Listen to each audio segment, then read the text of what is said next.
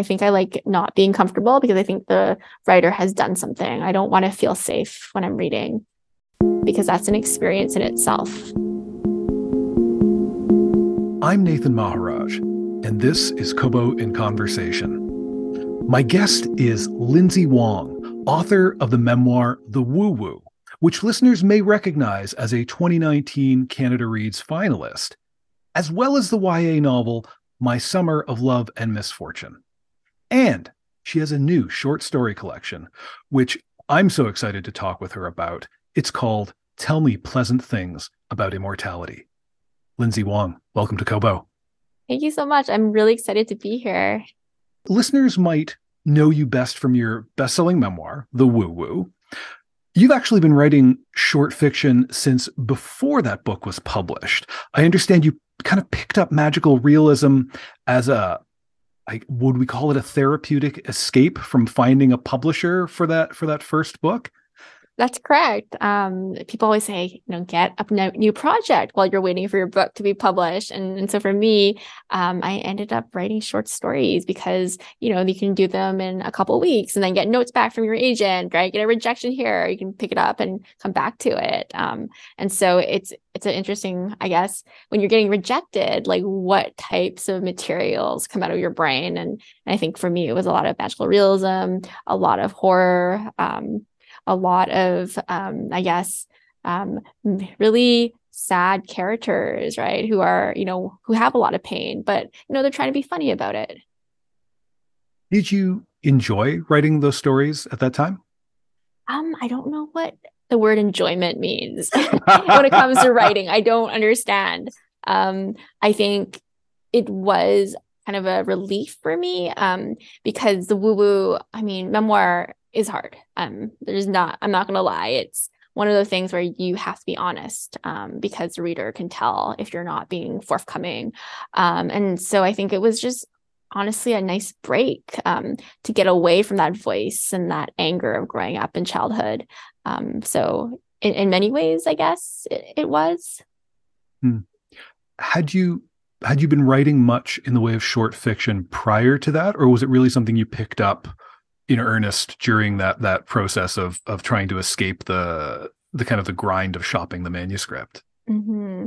Yeah, I took um, fiction classes um, at UBC and at Columbia, um, and they were always like, "Well, write something." And I was like, "Okay, well, I've just left Vancouver for New York. I'll just write about Vancouver." And and so um, I think I was just really interested in in the place, especially Wreck Beach. Um, it's when you're like a teenager and um, you know, a, a university student, you end up going to Wreck Beach to have all these parties, and you have to walk down this horrible, you know, these steps of stairs and climb back up if you're familiar with Vancouver. But everyone has their parties there, and, and now looking back, I I was like, well, why did I do that? It's so much work just to get to that destination, and and I think you know a lot of the places have um, become part of the stories.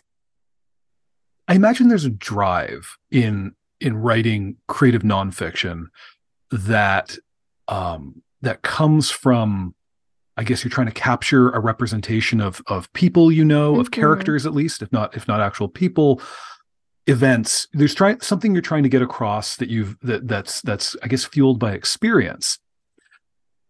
Did you find that the fuel for writing fiction was was different?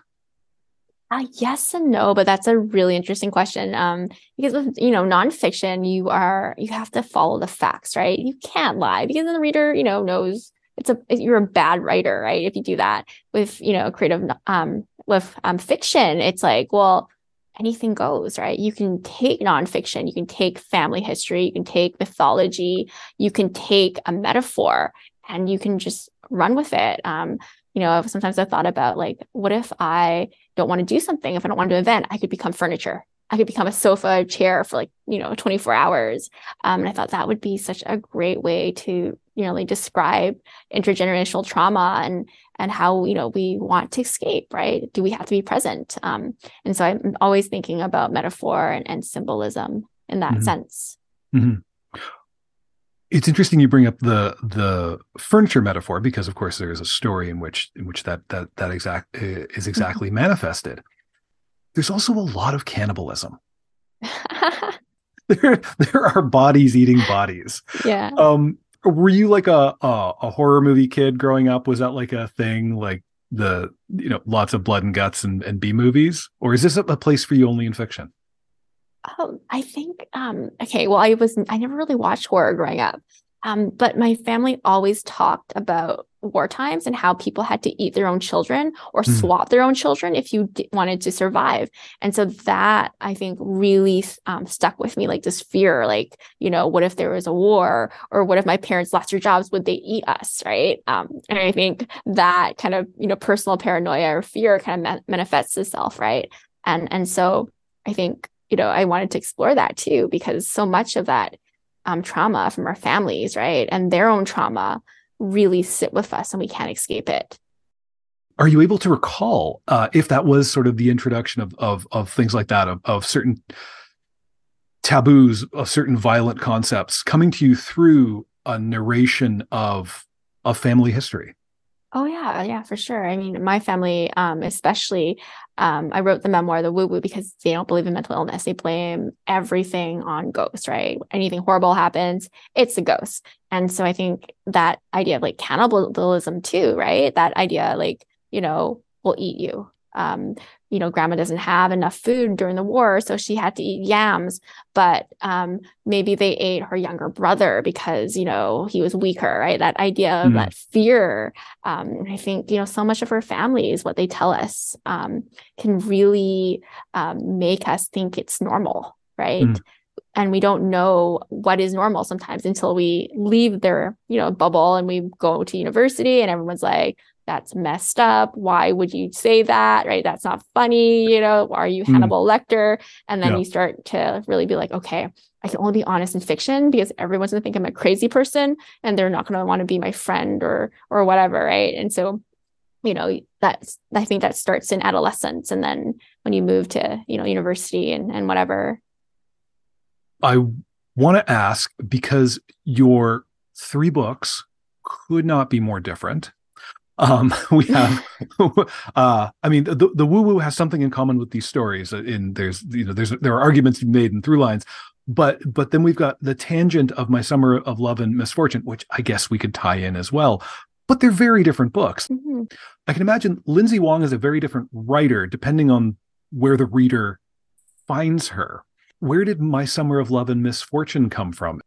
Was actually asked um, by an editor at uh, Simon Pulse, um, Jennifer Ung. She came up with this great concept about um, this teen who gets sent to Beijing, and she asked me, you know, do you want to write it? And I was like, yeah, sure. It sounds really fun, and and so it became a collaboration um, in that sense.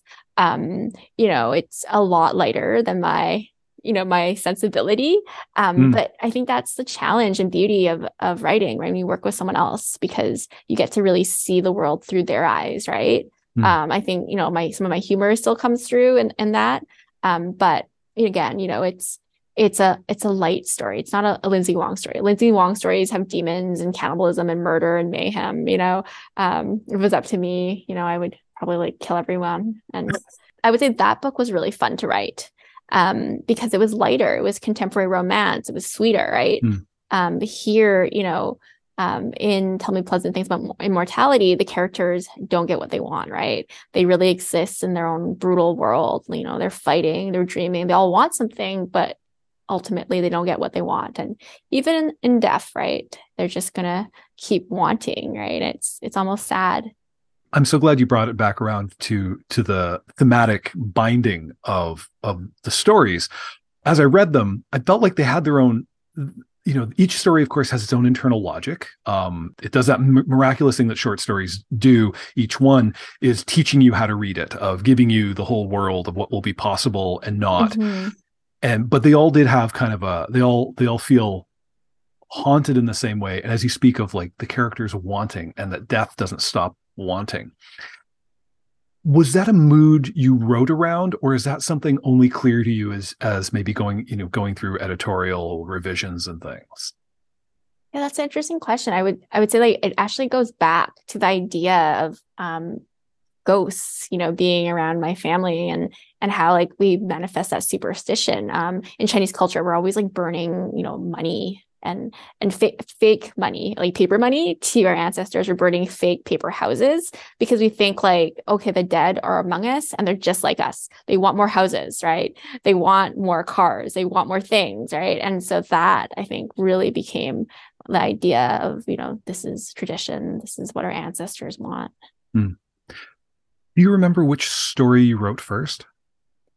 I would say um uh, Wreck Beach because I wrote it. Um, I just left uh, Vancouver for New York, and you know, creative writing class like write a story. I'm like, okay, I miss Vancouver, so I'll, I'll write Wreck Beach, and then Furniture followed again. Um, mm. I said it in Seattle, but it really it should really be in Vancouver. Um, mm. But it is a West Coast experience, and it is, I think, um, you know, what a lot of immigrant families go through. The collection starts though with Happy Birthday, which um, which may, maybe it's just me. I thought it was just going to be a story about a uniquely unhappy family, but it comes unhinged bit by bit in this way that actually had me. Um, I'd read a page and then I'd skip back and see if I missed something of of um, you know, is is is the mother really floating up by the ceiling? Oh no, she really is. That that's really happening. Okay, um, and and you know the way the father is referred to as he becomes uh sort of possessed, um, and that that unhinging, that shifting ground beneath my feet was uh, it really set me up to read the rest of the book. Was was Happy Birthday always going to be the first story in the collection? Actually, no. Um, Sinking Houses was. Um, I thought, you know, we'll have we'll start with the, classic immigration story where someone leaves, right? And she marries someone older and has to, you know, navigate immigration, but the world's falling apart. Um, but I was told that, you know, this story um, takes us out of the context, right? People can't relate to the voice until we set it up for them. And I think, um, as you mentioned, like Happy Birthday, it's relatable, but it's weird and it's creepy, but it really sets the tone for the story where, and or for the collection where anything can happen. Mm-hmm. There's a lot of nightmarish stuff in this mm-hmm. book. Not all of it's especially horrific. Um, some, some I think is just surreal. It's kind of got a dream logic to it. I wanted to know, do you uh, do you collect these images or do you have like a scrapbook of like here's a weird idea. Here's a gross thing. Here's an upsetting thing. Um, how do you i guess you know what's the paint box? I think i'm one of those people if i hear something interesting or weird i put it away i file it away um, sometimes I do write about, you know, personal experience, but then I, you know, push it more. Like, for example, I did a residency um, in Nebraska City and the grocery store was 10 miles away and you walk down a deserted highway to get groceries anytime you were hungry. And I would walk there by myself, um, buy ice cream. I don't know why I was buying ice cream, but it just felt like I should buy ice cream from Walmart. Um, and I walked back by myself carrying it. And I was like, this is the end of the world, right? I would probably walk many miles and buy ice cream. And this is how it feels. And that became, you know, sinking houses. So it's really just taking that feeling or that moment and expanding on it. And, you know, because it's um, fiction, anything goes, right? You're not mm. confined by, yeah, so I, you know, spent all my time in Nebraska City buying ice cream and living in an old nursing home so I could write the woo woo, right? That's that's a different story, right? Yeah. Probably not as interesting. We've we've referred now to sinking houses a couple of times. Can, can you, um, just for the listeners' benefit, can you can you sketch us a little bit more of a picture of, of that world? Yeah, so Think, Sinking Houses is about um, an internet order bride. Um, she's very young. She's looking for a mother, and she ends up marrying this older guy um, in Nebraska City. And um, she arrives, and then the world ends, and she's all alone by herself, and she has to survive it. So it's it's kind of it's a little bit bleak, but um, you know, I, I think it captures a lot about how, what the immigrant experience is. Right, you come to a new country, you don't know anyone and your world literally implodes. Like in, in her case, it does. There was a point, I think, in the basket swimmers mm-hmm. where I realized that what was stressing me out about reading reading these stories was I had no idea what was coming next in terms of plot. Um, okay. even even as each each story sort of laid out its own idiom and and and as I say, it did that that that wonderful thing that fiction does of of bringing you into a world. I was just hyper focused on the emotional tenor of characters and of scenes to try to to try to see where we headed and and are we okay and who's okay and who's scared and and and that that made me then wonder how do you think about plot in short fiction? Yeah, I, I think I don't really think about plot until after. It's really about the characters and their emotions and feelings and how do we, you know, incorporate that all. Um, um, the basket swimmers, for example, was really based um, on my grandmother's story when um, she survived like the rape of Nanking, um, and she would tell stories about you know having to bind her breasts to be a boy to avoid being raped.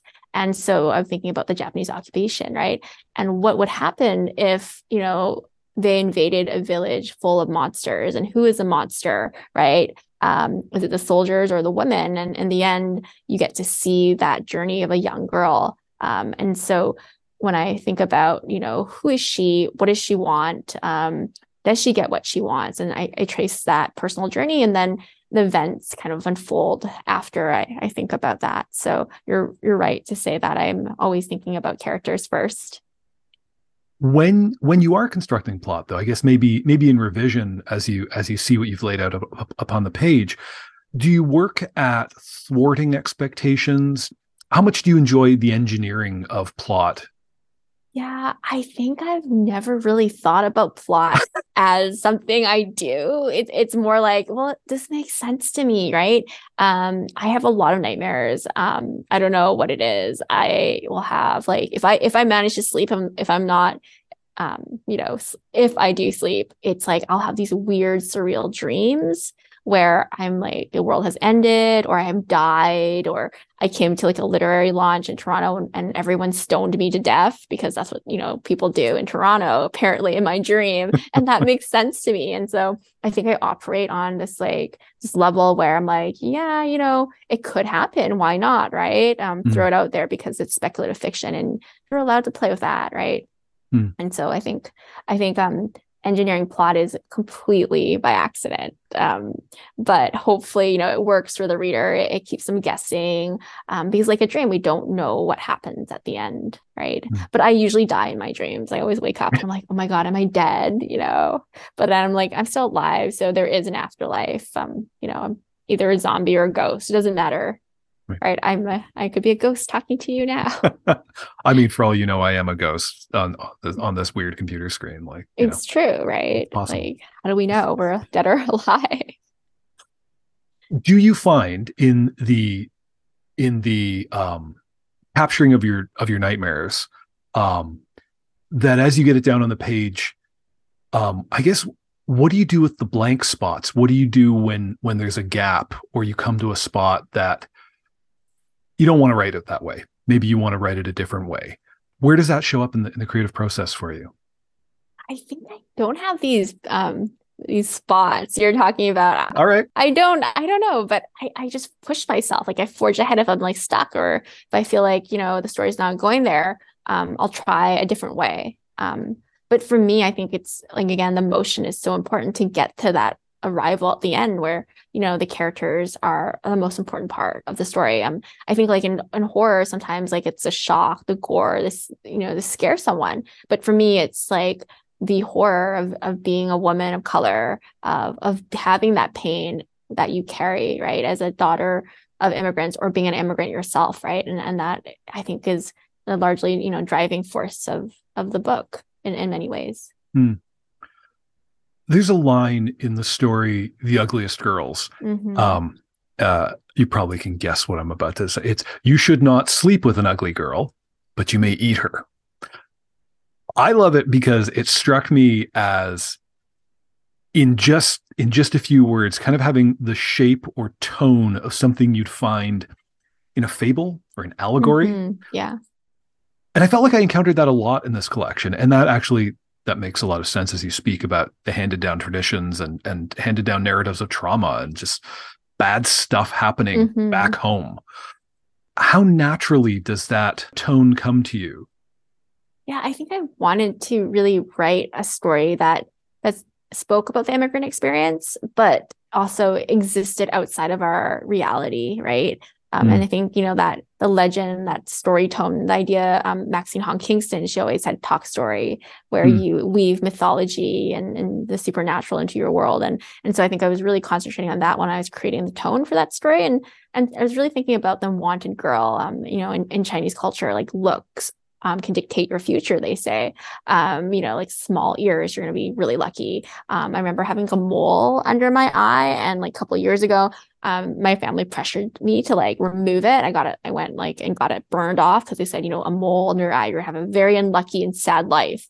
Um, and so it's that superstition and looks, right? Um, mm. Especially in Asian culture, and and you know, being a woman, right? You're based on your looks. As you're getting your dreams down, as you're revising them, clearly, uh, evidently, you don't forget your your nightmares, which is which may be a superpower unto itself and that you're able to capture them in narrative. When you're working to a resolution at the end, do you ever want to revise it from from what happened in the dream?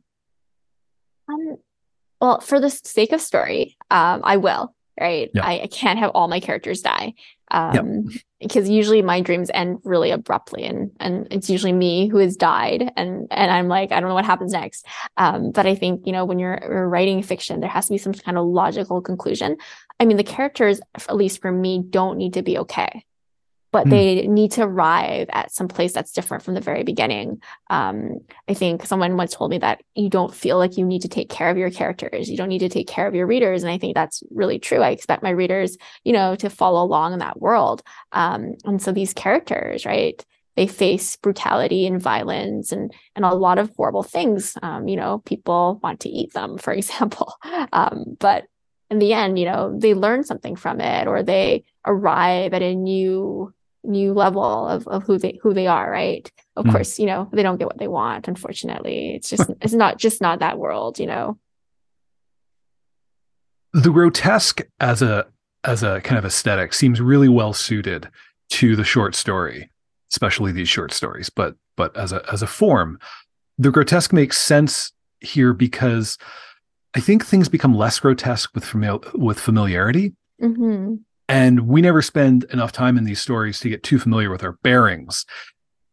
Were there stories though that you wanted to spend more time in?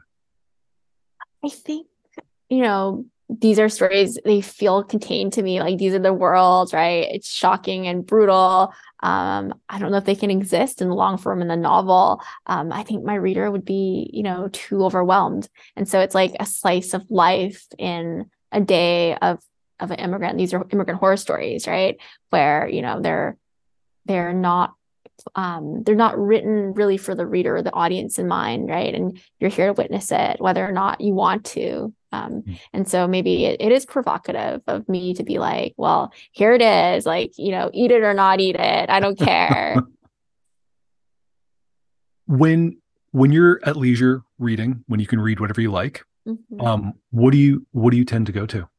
Oh, that's a good question. I feel like I don't ever read for fun anymore. I'm usually um, you know, blurbing or judging something. Um, but right now, um, I've been uh, reading a lot of of my peers' work, um, especially manuscript drafts. Um, mm. You know, a lot of speculative fiction. Um, you know, that's coming out in Canada. A lot of uh, really amazing BIPOC writers are are creating, um, you know, horror. They're creating the end of the world. Um, they're taking a lot of risks, um, and especially in, in nonfiction too. There's a lot of experiment going on in terms of structure and and being and and not really thinking about the reader. And I think it's a, we're moving into a, a, a new canlit for sure.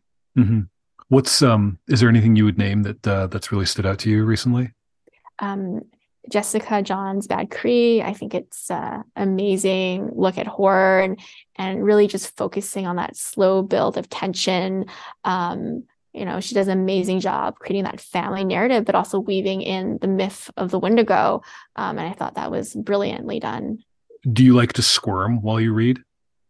I think I do. I, I think so. I, I think I like not being comfortable because I think the writer has done something. I don't want to feel safe when I'm reading, mm. right? Because that's an experience in itself. What what did you read when you were a kid? Oh, well, I wasn't much of a reader. Um, I actually didn't learn to read till I was like nine years old. Um, I had to like teach myself how to read. Um, my my my parents didn't have like capacity to teach me, and so um, so for me, it was really just um, being ashamed of not being able to read. And at nine years old, I was like, okay, Boxcar Children, Little Lord of the Rings, and I just Anne of Green Gables. I did the whole I in the year.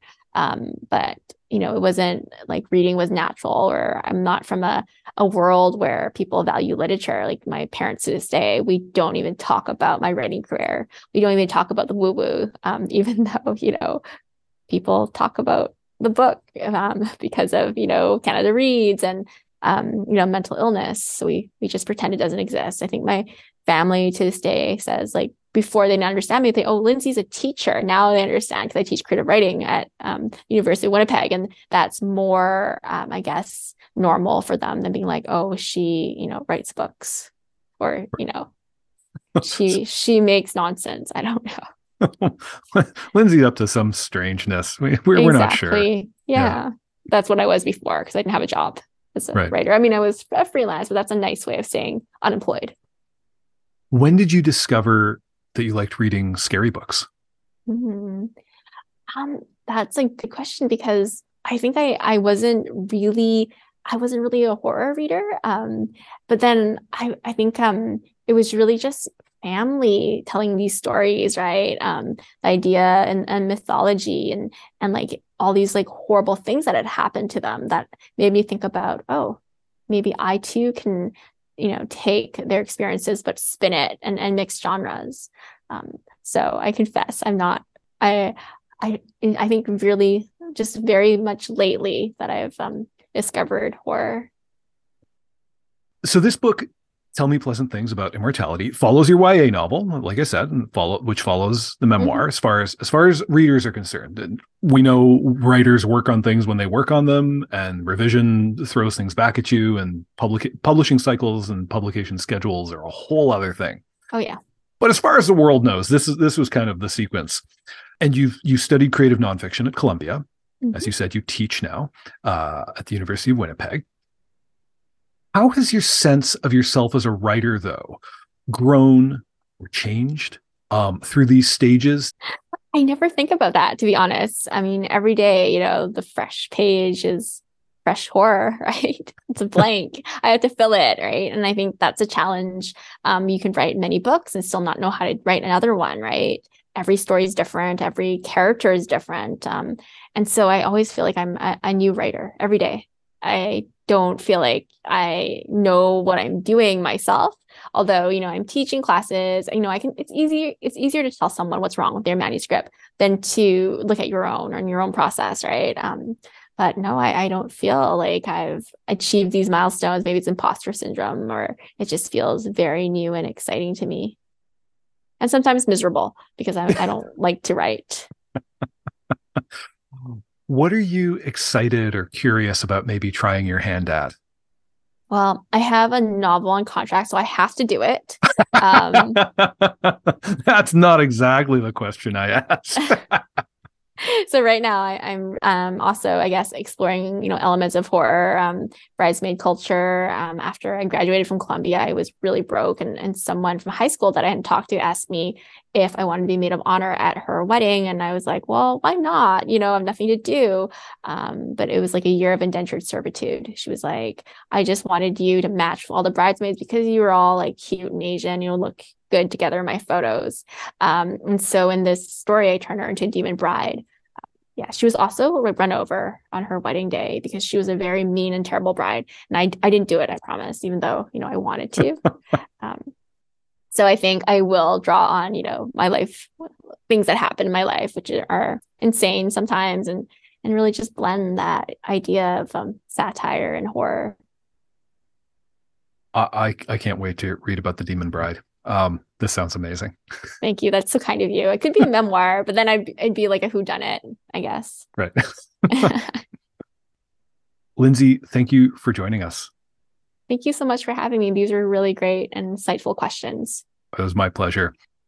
I've been speaking with Lindsay Wong, whose new book is the short story collection Tell Me Pleasant Things About Immortality.